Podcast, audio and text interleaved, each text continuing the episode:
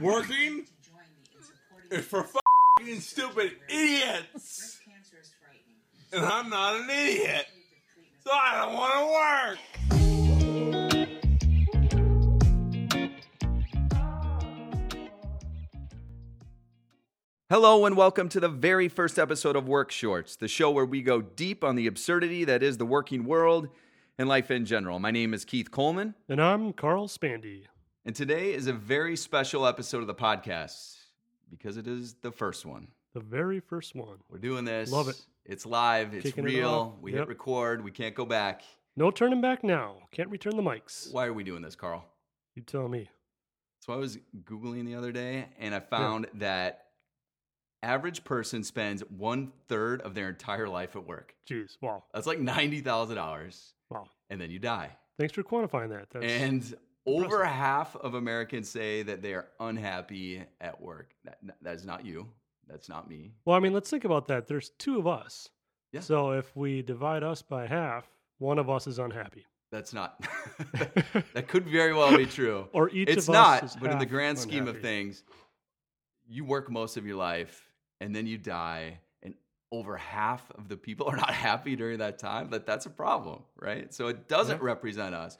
But this podcast represents what we could call group therapy for all of us in a day job. They're all asking the same questions, right? So how did I get here? Why am I here?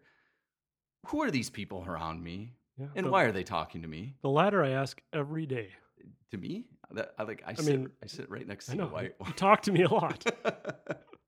And this podcast, this is just one outlet, right? So it's the first one to bring what we're calling the curiously employed community together. Did you just say the curiously employed community? I just coined a term, curiously employed. So it's all of us who are at work, and maybe we're curious about how we got here. Maybe we're curious about how we're going to leave. Maybe we're curious about what we're just going to eat for lunch. Yeah, I find that every day. But we're just curious, right? There, yeah, I get it. So there's a lot of us employed that are curious, and most of us are curious, right? But probably less about their job and more about what they're doing outside of their job. Because half of them are unhappy, right? So during the podcast, we'll do some short, fun conversations. In addition to this, we'll have some videos. We'll be on all the socials. Who knows? Maybe in a fit of irony, some big company might hire us to consult on all their absurd culture. The sky's the limit is what we're saying. I think so. I think this is the start of a media mogul. I think so. I mean, who knows where this could go? Red carpet, documentaries, full feature movies. This Netflix is the beginning. Specials. Yeah. So each episode we'll get to know a little bit more about each other. Who's Carl? Who am I? We'll dive into one of Carl's famous lists and discuss the work topic, or what we're calling the work short for the day. Nice. I thought it was changing from khakis to shorts. So. It could be that. Stay tuned. And since this is the very first episode, we thought we'd take a little bit of time here and get to know each other. I like it. Who are you, Carl? I know you, but I feel like I don't know you. Let me paint you a picture of my day. Get up. It's next to a beautiful wife of 11 years. 11 years? Yeah, and a nice king-size bed. Oftentimes surrounded by three cats. You have three cats? I do, unfortunately. Too much cat litter all over the place. You buy it by the pallet? Yeah, I actually almost. Actually, what I do is I outsource all of my food and litter to Amazon. And the look on these people's faces when they deliver the dog food and the cat food is, they hate me. It's got to be a big scoop. Yeah, right. So I got three cats. I got a dog and four wonderful kids. It's a zoo at my house. You have four kids, three cats, a dog, and a wife. So that king bed fills up pretty quickly. Exactly. And so does the refrigerator after I go grocery shopping, and then it's all gone the next day. It's a feat trying to feed all these people. Live out in the suburbs. Got the fence and the trampoline in the background with the sandbox and the garden. And nice. Basketball hoop out front, living the American dream here in the Twin Cities. So my life is not at all like that. I have a queen bed. I mean, you're a little smaller. I know. I am single. I do not have any kids. I do order from Amazon, but I don't get any cat litter. I have no pets. I live downtown. I don't live in the suburbs. The more I'm going down my mental list, I realize that we have almost zero crossover in our life. I don't know, maybe a little bit of a wanderer up to this point. So no fence in my apartment. Well, what's interesting about that too, I noticed you also didn't have a couch in your apartment. That is true. That is true. I do not have a couch. It's easy when you're moving. Right? So that's true. Like I knew when I was in this place, I wasn't going to stay long. So yeah. Rather than lug a couch in, bring it out. It's really good on your back if you just sit on the floor too. Yeah, and you really are forced never to have people over. Exactly. Like people come over, like, where am I going to sit? Like, oh, it's on the floor. It's great for your back. Yeah, it's really great for your back. It's also good for me back. Me leaving. So, it's a little different on the social life when you don't have basic furniture. So, now that I think about it, there's not a lot of crossover, but I think that's what makes it interesting. Yeah, I think it's going to be a lot of fun, I guess. Although if my wife ever hears this and kicks me out, I can't crash on your couch. It's true. I have plenty of carpet space. Perfect. For you. But this is a little ironic because we have known each other for just about 4 years. Yeah. We've worked with each other. We started working on the same team about a year ago. Got to know each other a little more. Spent a year in China, or we didn't for a year, I think, and we didn't talk at all. Didn't talk at all. Yeah. I don't know. Just kind of felt like we should all always get to know each other. So ironically, we'll say, let's start a podcast so we can get to know each other while we talk about all this stuff. So started with an idea, and maybe along the way, we'll actually get to know each other. I mean, we're only 6 feet apart in our cubicles. And we haven't done a good job. It's kind of funny. Like a third of our waking hours are spent literally 6 feet from each other. I know. And it's strange. I don't even know your favorite food. Yeah. And I stare at the back of your head, and I know that your hair is thinning. It is not thinning. Give me a horribly wrong impression. Is it? It is not. Is it? You never know. This podcast is taking a turn. But it's kind of a weird time that we live in. You think about it. If this is any other time in history, like take the extreme. What if we were two cavemen, right? Spending a third of our days 6 feet next to each other, and I don't even know what you eat? That would be strange. Yeah. Right? We live in a kind of a weird time. So yeah, that is strange. I'm excited to get to know you. Yeah, I'm semi-excited. I know, I heard that pause.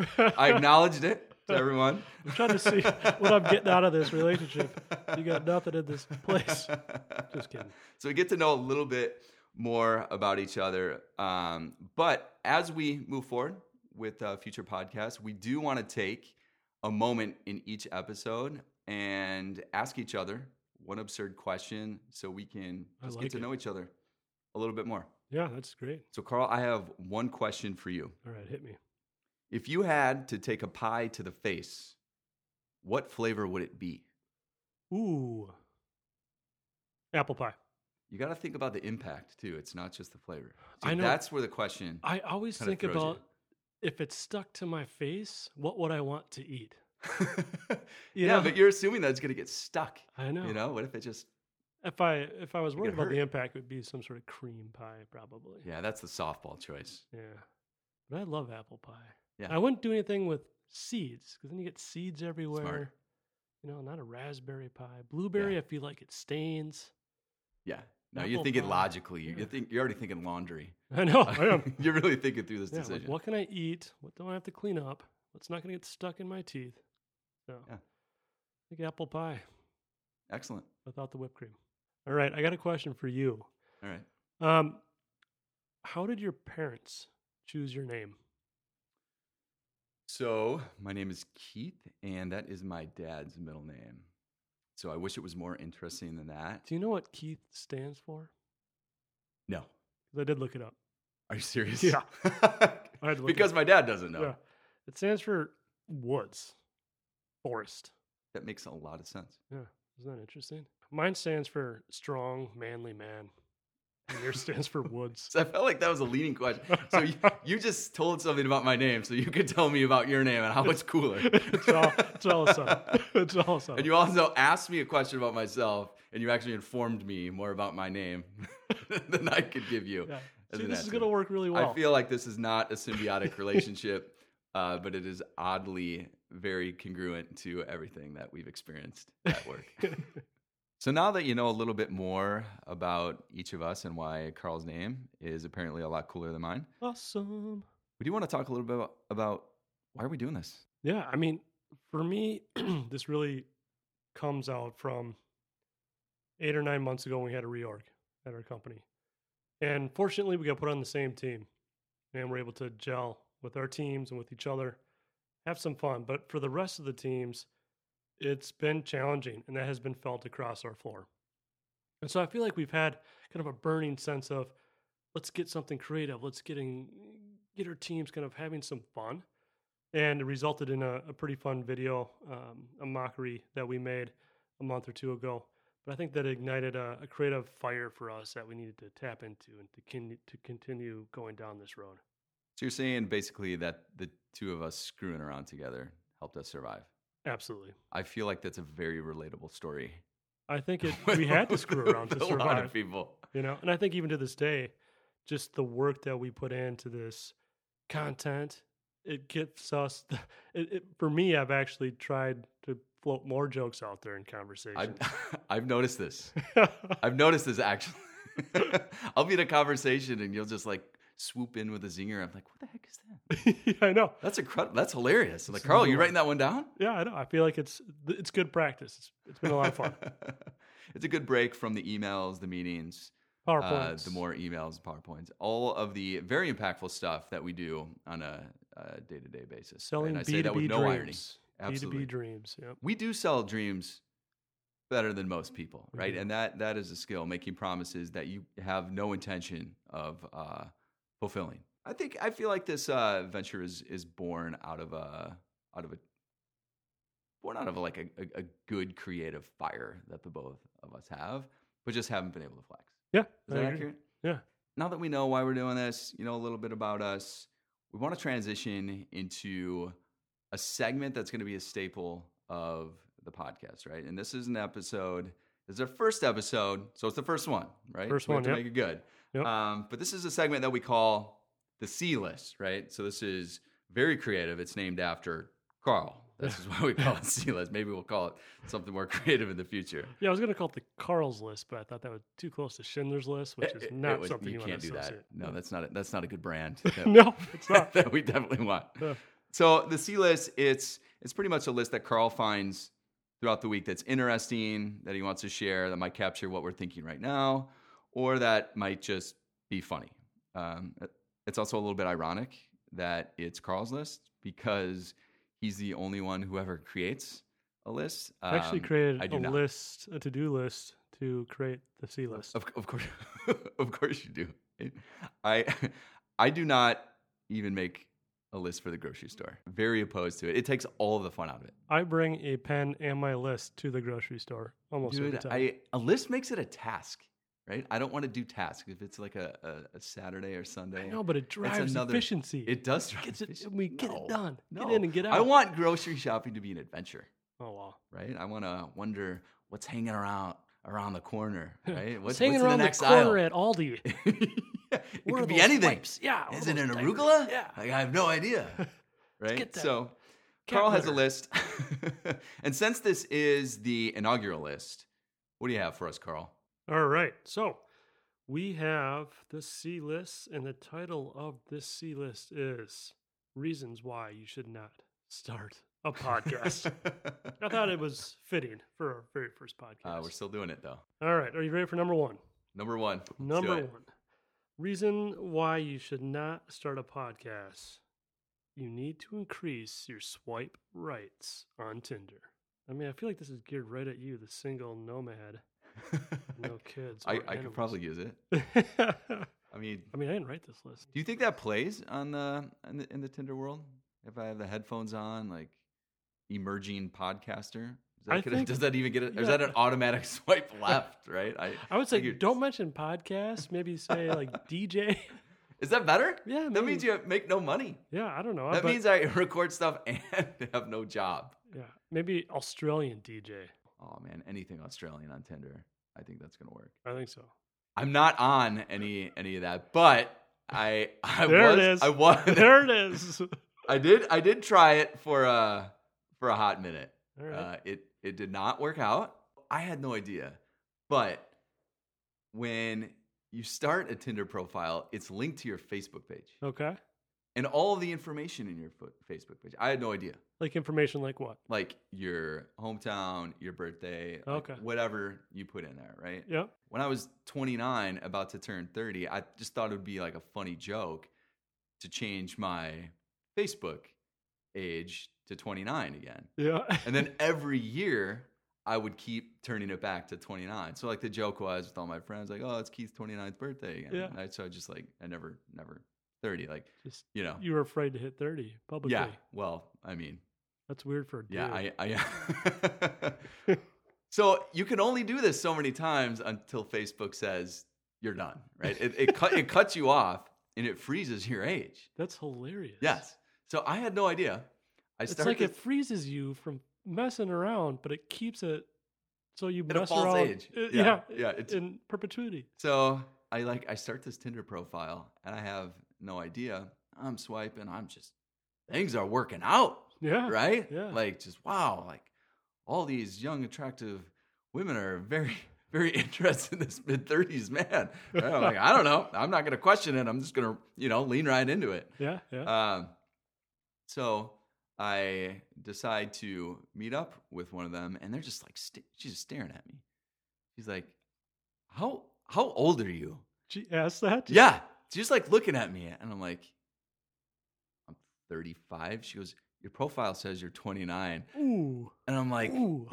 It does? And you never like to text. I'm like, of course not. So that was like 0 for 2. Like, that's when it hit me. I kind of decided that I was out. It's interesting that you don't like the text, because I feel like I've sent you a couple texts, and you've taken extremely long time to get back to me. I know. When I'm working on content. I half of the reason I bring up this story is to like to set the boundaries, right? Like this is what we're dealing with, right? This is what I'm dealing with. Yeah. Well, I think we should move on to bullet number 2 of this list, which is you hate talking about your personal life.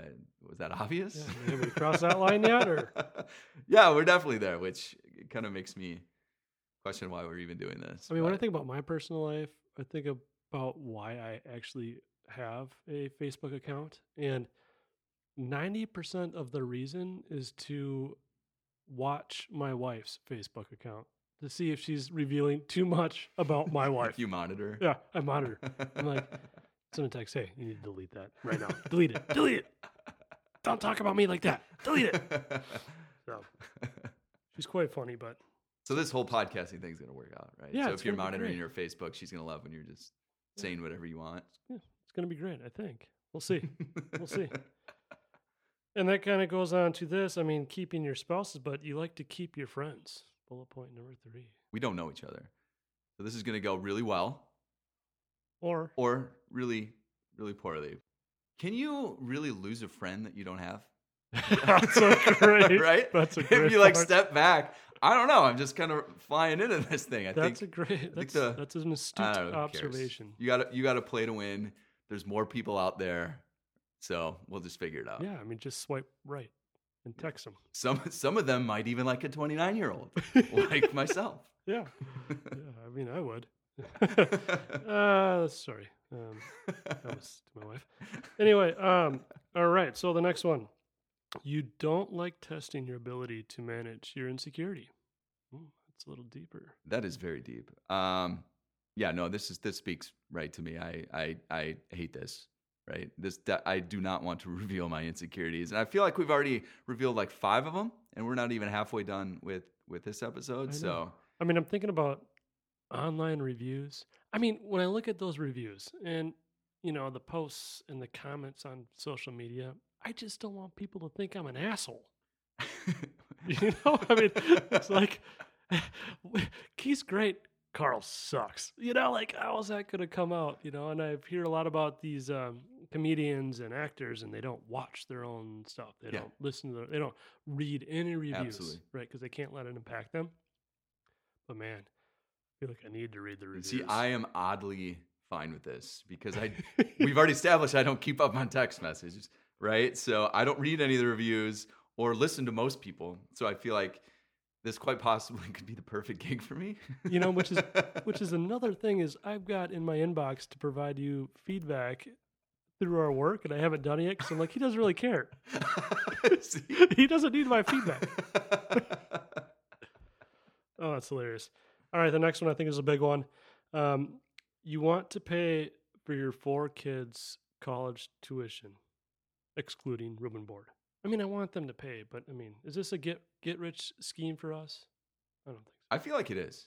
Well, yeah. No. I love that. My eyes got really wide there. That was a lie, right? Shoot. There'll be more of those. No. Yeah. So I was reading a stat. There's something like 28 million podcast episodes out there. Oh, wow. Yeah, and there are like 10 people who make money. Wow. So, I mean... We spent like a couple $100 to get this thing going, so that changes my tune. Donations, yeah. Please. Yeah, no, I've already written this off in my tax year. Right? That's a good point. I do not anticipate making $1. Yeah, I mean, we should almost start like an LLC so we can write some of this off. Yeah, no, that's what I'm thinking. This is a complete tax shelter. This is a liability. There's so much podcast and content trash out there too. Yeah, but for whatever reason, I just feel the need to drive by and throw a flaming tire on that trash heap. I want to add to the podcast noise.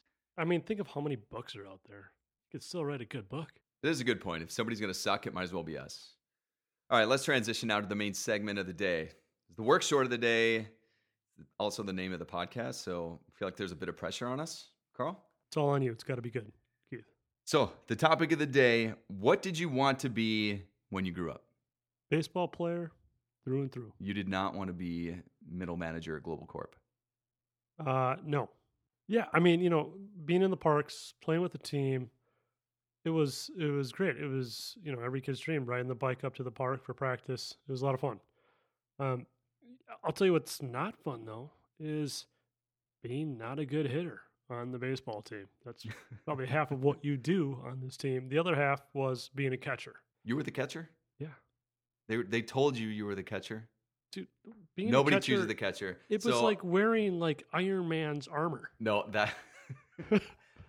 Every team I've ever played on, the person who was the catcher got told to be the catcher, right? Or we left all the catching gear in the corner and ran on the field and said, hey, looks like the only position left is the catcher. You better put on all that stuff and sweat for the next hour and a half. You know, the catcher is the most important person in the game. Yeah.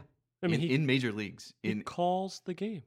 There's no call. I was given signs with my fingers. There's no signs. I was like, I pitched in the league. You just threw whatever you had. Yeah. You had one pitch. It was fast. Nope. There's curveball, things are sophisticated up here. Yeah. I mean, it was, you know, I had a signaling. I had signs so that the second person on second couldn't steal them. You do know that no one was watching that. My pitcher was watching. Okay. So you're the catcher. So I was the catcher. Yeah. I mean, I was important. I didn't feel I was important. I was important. But what I was not important was standing at the plate and getting a home run. That just wasn't in my repertoire of fantastic baseball skills. So so one of the things that the coach identified as he assessed my skills over time was that I liked to step out of the box when an inside pitch came. You know, I mean, I was 12. I didn't like to get hit by baseballs. So oddly enough... So the way that he remedied this was to get the bag of helmets and place it behind my batter stance. So as you can imagine, you can't step out of the box, otherwise you trip over the helmets. So boxed you in?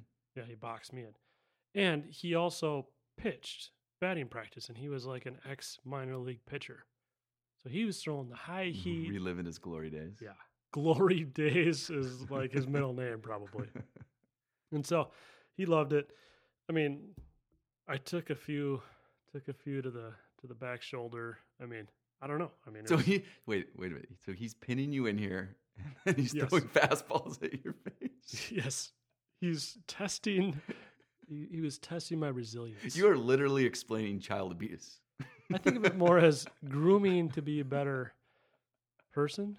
If you told this exact same story to a therapist and you were lying on a couch and paying them $100 an hour. they would conclude that right in the paper that, Carl, you were abused as a child playing baseball. I think I told this to my mom, and she's like, I think your coach is doing a great job. I was like, what? Do you want to come to practice, Mom? So I have a story. Yes. Did I ever tell you about the time that I blew my baseball tryouts as a child? Little League. No, but I need to hear this. So the fix was in when I was about same age, right? 11. The fix. 11 or 12 years old. I was a pretty good baseball player, and so were all of my friends. And we had played on the same team for quite a few years and just beat everyone, right? What was your main position? So I was the pitcher. Oh, so you beamed people like me. No, I struck them out. I did beam them. I brushed them off. Oh, brushing. Right when they got a little too close. Okay. Yeah. You probably were listening to your catcher. I don't. I never listened once. You try to put a sign. I'm like, I'm going to throw as fast as I can. It's going to be faster than that kid could swing. Yeah. And then I'm going to keep doing that. Oh, that's a good strategy. So we were pretty good. But then I got to the point where they're like, okay, you guys can't all be on the same team anymore. We need to spread you out. So we're going to have baseball tryouts, and we're all going to rank everyone according to their skill level, and then, you know, get some good talent, some middle tier talent, some bottom talent. Yeah, even teams. Even so, this sounds like a very fair and just way to construct a baseball league. Only all of our dads got together and go, that's not going to happen. Like our kids are going to play together and they're going to beat everybody, right? Yeah. Because that's what we want and that's what they want. So that's what we're going to do. Yeah, that's smart. Yeah. So it only works if all of my friends are in different tiers, right? Sure. So they come to me. Who do you think gets volunteered? Yeah. Who do you think gets volunteered to be on the bottom? Right. So Keith, we're going to need you to, you know, really suck this one up and be on the bottom. I'm like, wait, what? I feel like you've always had this talent for acting. I know. This is the genesis. This is where it all really, really started. Yeah. So my dad comes to me and goes, yeah, you need to be the worst one out there. You want to play with your friends, right? Right. You want to win? I'm like, yes, I want to do both of those things. So I go in there. This wasn't really a hard sell. I'm ready. It should have been harder to sell. It really wasn't. So I go in there and I'm really ready to blow it. Right, and everyone's serious. Everyone's throwing and hitting, but I know all the judges. Right, yeah. They've seen me play for like the last 5 years, striking out all their kids. They're like, "Oh, hey, kid, I guess know where you're gonna end up." I'm like, you have no idea. You have no idea so how bad I get in the batter's box. They're throwing pitches, but I can't. This is more before my acting skills really got refined. I couldn't even fake it well. Right, they're throwing. It's hitting the catcher's mitt, and then I'm swinging really slow. Oh my gosh! This is like a 90-year-old man, right? It's like a bad sketch. It was absolutely horrible. Oh. Okay, so then I go to throw, like, okay, throw as hard as you can against the wall. All the kids who can't throw a baseball, or at least hitting the wall, right? And I lob it. It goes halfway. They're like, "Something wrong? Are you hurt?" And I'm like, "No, I'm not hurt. I'm just bad at baseball." Just bad at like, baseball. This is ridiculous. You're making a mockery of this whole thing. You're clearly making a mockery of yourself. So yeah, that the whole thing was so what happened? Quite embarrassing. Did you guys get on the same team? So I did end up on the bottom tier. I got to play with my friends. I feel like a congratulations is in order there. I thank you. That was a job well done. I got to play with all my friends, and yes, we did go on to beat everyone. So it worked. So cheating works. It absolutely worked. And that's when I learned, right, that stretching the definition of honesty until it's about to break can and did pay off for me in that situation. And honestly, like, that's something that I've applied to my office job to this day with decent success. I think this is more about a story of potential parenting. I mean, I think about my baseball experience and my mom and you had baseball mom. Yeah, I mean, she, you know, sports mom. So as I alluded to, I wasn't fantastic in the batter's box as a right-handed batter. So my mom was like, yeah, you know, over the years I played, I was a switch hitter, but on this team, the coach wouldn't let me bat left-handed. And one day my mom goes to the coach, pulls him, you know, into the outside of the dugout with all my team there. Parents are all around, and says, hey, Carl is going to bat left-handed this game. Otherwise, he's not playing today. Super embarrassing. Coach is like, whatever. I mean, this was not like a very civil conversation. It was like, this is going to happen, or I'm going to take my kid. We're going to leave, right? So he's like, all right. So I get up to the plate. You know, parents are all watching. My friends are all watching. My coach is looking at me with his arms crossed, standing at the third base, you know, line, and just is like, this is going to be a disaster. And I ended up hitting a triple, which, yeah, that's great. So, you know, felt really good about that. And a couple innings later, I get up to bat again. And this park had the right field fence that was much shorter as far as length goes from home plate, but much taller, 3 or 4, you know, levels up from a fence standpoint, similar to like Fenway's Green Monster. So you really had to hit a high arcing ball in a big hit. So anyway, I get this pitch and I park it, right? Just a tater city, just hit it deep. And you know, running around the third base, and I remember just the joy. There's tears coming down my face, and I was like, I did it. Like, I showed my coach, I showed my friends, the parents. You know, it was the only home run I hit all year, and it was a big deal. It was a big deal. Your mom really stuck it to that coach. She did. She showed him, right? This guy, he just wants to give back to the community. He just wants to volunteer his time. He's got moms yelling at him, kids pointing fingers in his face as they round. It's like, I mean, the moral is never be a coach. Never be a coach. It's a thankless job. No, you know, the thing that was so funny about that is that, so I started batting left-handed, and I proceeded to get beaned more than anyone else on my team. And it got to the point where I was afraid to go to bat. And my coach just looked at me and just laughed. And he never, he didn't want me, he didn't force me to come back. It was like payment. He's like, you know? This is what you got. This is what I got hit. This is what you and mom want. It's like every time I got hit, he probably looked at my mom and smiled, right? So I, you know, I think my takeaway is when I think about that situation is that we all have times in our life where we know that in that moment there is this intense pressure to be successful, to knock it out of the park, and oftentimes we do that. And we do a great job. We see these you know, instances in our own jobs today or something that's really meaningful to us in our life. And we have this pressure. We knock it out of the park. The problem is that sometimes we end up not getting the progress and furthering the progress of, you know, wherever we're going. We're not moving in that right direction because we were so focused in that moment that we didn't see the bigger picture, right? We didn't really capitalize on all the work that went in for the years to get to that point, to make that hit. It was much more about the work and the time and the relationship with the team than it was ever about playing for that one home run where that what I thought changed my whole baseball career. I thought I was going to be the next Babe Ruth, batting left-handed up there, and that wasn't the case. That wasn't what it was about in that moment. It was about something much bigger. So that's kind of the big takeaway for me. Exactly. You want to know what my big takeaway is? Yeah. Is that sports parents are insane. No, seriously. Like, I think someday when they do a brain DNA sequencing, I think they're going to discover a genetic code that turns on sports parent brain. Because it's like a whole different beast. I mean, when you just want to go yell at kids, get so stressed out about the kids, you start cheating, chain smoking. That's really quite a thing. Yeah. Right? I mean, I'm watching my son play hockey, and I can feel my blood boil, and I want to just yell. You might have the genetic marker for sports brain. Yeah, I might. The sports brain. And my other takeaway is, you know, bending your moral compass may work out in the short term, and often does work out in the short term, which I proved with my baseball trials. But it doesn't always feel great 25 years later. So yeah, that's my big takeaway. So your dream of being a baseball player didn't quite work out with all the child abuse and whatnot. Mine clearly didn't either. Yeah, it was tough. With my tainted tryout record.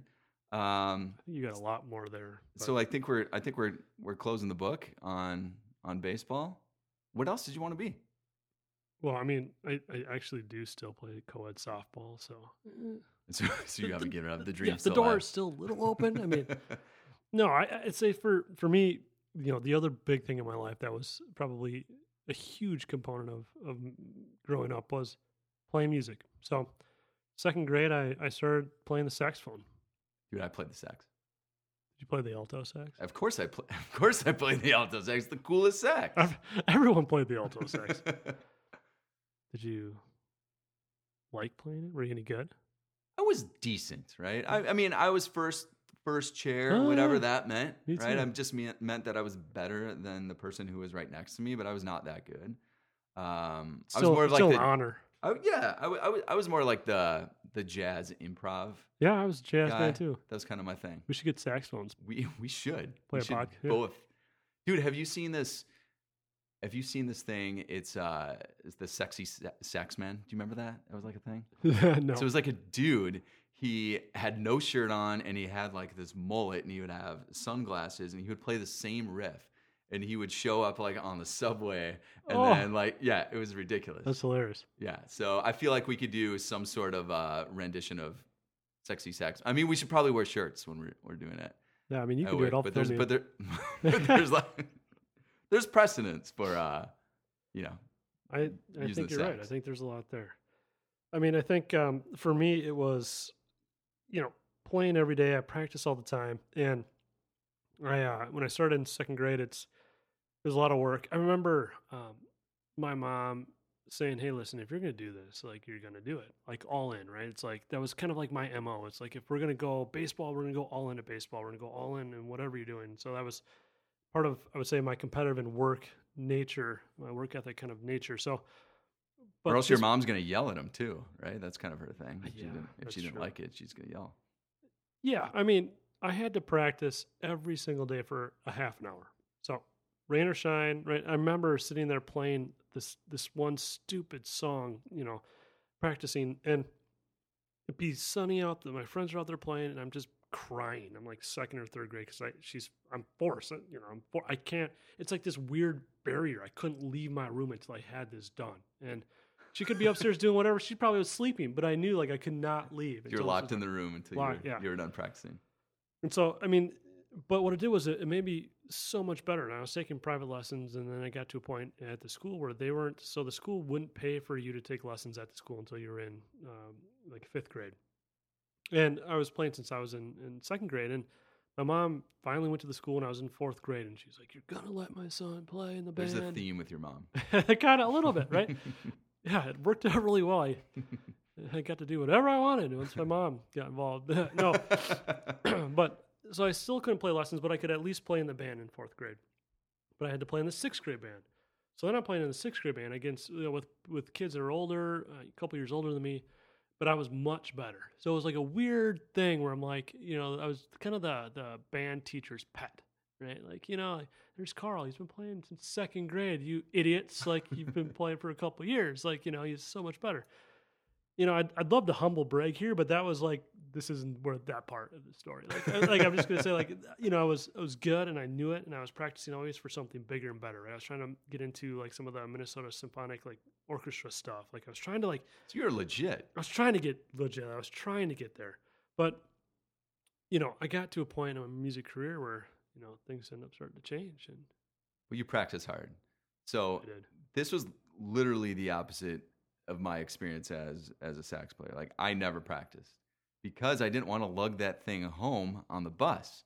It was a huge pain, right? I mean, you don't want the girls to see you like lug your saxophone home, right? And it also took a lot of time away from my basketball playing, right? So you really have to prioritize your time when you're a kid. I can goof off with my friends and play basketball or practice the instrument. That's true. That's true. Was I the best at sheet music and doing what everyone else did? Questionable, right? But was I really good at the improv? Because the improv didn't take any practice. Because you could do whatever you wanted. There's no notes. Yeah, it's like whatever it is, I did it. I won because you can't tell me that it was wrong. So I pretty much lived for those moments because everyone's all eyes on you and you can just do your thing. And even if it's not great, you just keep playing until it is great. You just refuse to stop, right? You're like, no, I have your attention. I'm going to keep your attention until I'm done. So I did not practice. I was still good enough, but there was a definite shelf life to my playing, right? I mean, as a side note, there's just so much dynamic between your personality and mine with how we perceive success that I just had to call that out. I feel like we are learning a lot about each other, even within this first episode, yeah. So I feel like we're learning a lot. I feel like our manager probably already learned about this quite some time ago. She probably did. Yeah. So I I didn't necessarily like playing for playing's sake, right? There's a little too much organization. I just kind of like the attention. So yeah. I focused my attention from the organized band and more toward garage band, loud noises, where I still didn't know how to play with all my other friends who were really bad at playing too. Did you play the saxophone in the garage band? Oh, no. This was a guitar. When I say playing the guitar, I knew 4 power chords and it was just turned it up so it was super noisy and you just yell, right? Yeah. Well, and, you know, my brother's a drummer. He's doing the same thing. He's just banging shit, screaming. We're all just doing that. Yeah. None of us are really actually any good. Who's the lead singer? It was a communal thing. Like we would take turns, like just yelling into it. But there, I would use the term singing very loosely. Right. But as like the time went on, my friends, a couple of them started to really practice and get good. And there was this clear moment in one of our sessions where like, was that a note? Did you play a song? Right? And that's when I knew things were just going in different directions. So they continued to get better. You know what they call that? Actually, they call that playing a Carl. It's a lot of places I could go with that. I'm gonna leave it right there. But yeah, so that was the point where I'm like, okay, I'm not very good at it. So I didn't necessarily practice. So eventually I went on to college, and that saved me from getting kicked out of the band, which was the only next natural step in that progression. So yeah, I mean, that was the end of it for me. I kind of kicked myself out of the band. I mean, I was, I was so damn cocky playing this instrument. I was playing so well. And then I started to say, you know what, this is too easy. I need to play more instruments. So I started playing the clarinet, started playing the flute. I even dabbled in the bass guitar. So at one time I had like 4 instruments I was kind of playing at the same time. And so then I was playing like that stupid like. How did you choose the flute? You know, it was. So you're like 6 foot, whatever. It's all part of like the woodwinds family. So like you were taking the Woodwood family approach. Yeah, I was gonna play this entire sector of instruments. Oh my gosh! Yeah, okay, it's amazing. I mean, they all have the same fingering. So as long as you knew. You know how to blow in them. Yeah, yeah. You know one, you know them all. You know them all. So I went to middle school, which was an all male, military, Catholic college prep school. So to an all boys school. All boys, yeah. So uniform wearing, kind of all boys school, and I get there and I'm like, I'm gonna play in the band, right? I'm still gonna rock on and. Go to the band teacher and he's like, all right, like, what can you play? Let's listen to you play. And I start playing the saxophone and I'm like, hey, guess what? And he's like, well, I can also play the clarinet. And I pull out the clarinet and, hey, guess what? I can also play the flute. And I'm sitting there with all my instruments there and he's like, oh, sweet. I'm like, so what can I do for you? And the band teacher's like, yeah, well, we need someone to play the flute at our, all boys school. I'm like, sure, let's do it, right? So 7th grade, mouthful of braces, and I distinctly remember that I'm sitting in the cafeteria in the corner right by where after the kids get their cafeteria food. At the all-boys school. The all-boys school, where all the kids come out of Thankfully, it is a boys' school if you're sitting in the corner with a flute. Wow. I'm sitting in the corner, but mind you, I'm playing the flute, so I'm in the front row, right? So all the rest of the band is behind me. And as soon as these 7th grade through senior, because we were all in the same school, 7th grade through seniors were coming out of this food line, they would walk past me playing, like Jingle Bells or something it was like a holiday Christmas deal, right? So playing in the cafeteria. And I remember playing this stupid thing and looking around and people are just like looking at me in awe, like this isn't real. Like, there isn't a kid here that's actually playing this instrument, While I'm trying to eat my tater tots. Yeah, with a lot of heart. I mean, I remember people were like so put off by like the music that they were starting to fill up the cafeteria from the back and slowly coming forward. Except for those like 1 or 2 like jackasses that like wanted to sit there and make fun of you the whole time and just were amused by it. Things you could only do at an all-boys school.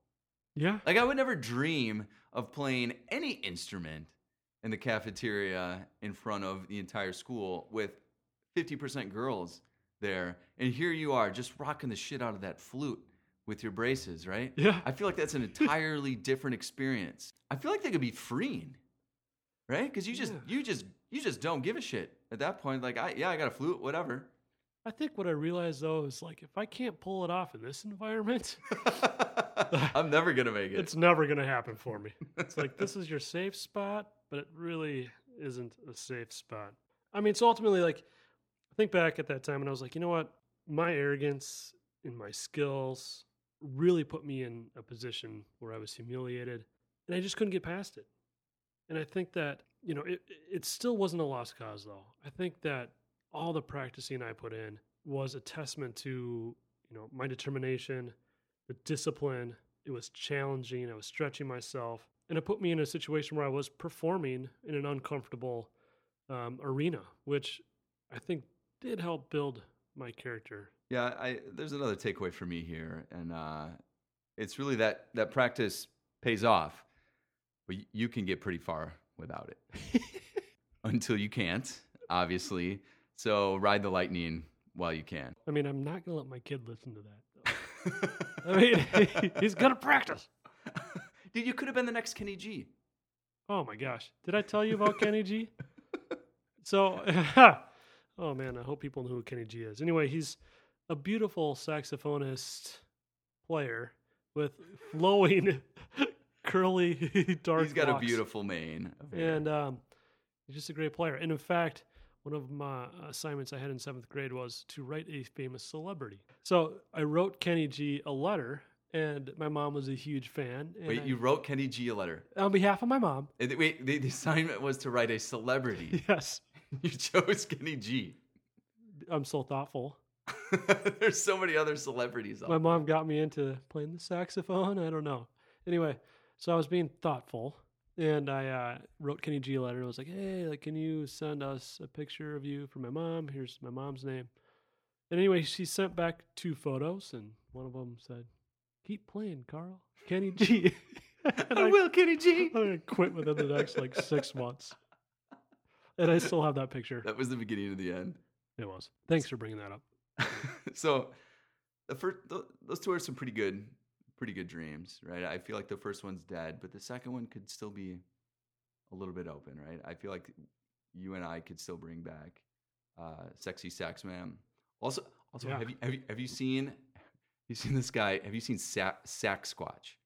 No. So it's a dude in a full Sasquatch like getup playing the saxophone with sunglasses on in just weird places. So he'll just be like out, like in the middle of the woods with a campfire, and there's a Sasquatch just playing the saxophone. Yeah, you should look it up. It's apt. Have you ever been to Vegas on Fremont Street? Yeah, Old Vegas. There's a guy down there that has a truck that plays a saxophone. His name is like Saxophone Carl. I mean, it blew my mind. My wife and I were like, "Oh my god, like this could be you." So I feel like we wandered a lot of terrain today. It actually landed on some real good stuff. I'm actually impressed. I think so. How do you feel? I feel pretty good. I feel like there's a lot of unpacking left to do with why we're so screwed up. Well, that leaves a lot more episodes to do after this one. I think so. So that concludes today's Work Short. I hope you enjoyed it.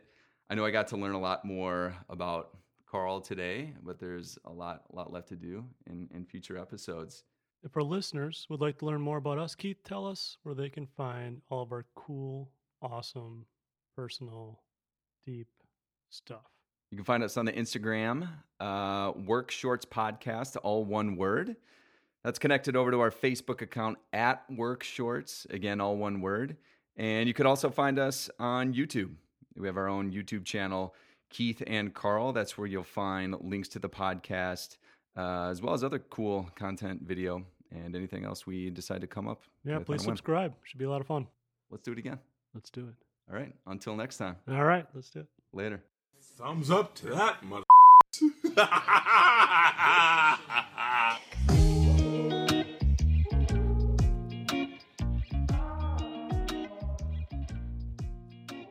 Baby, stop recording me.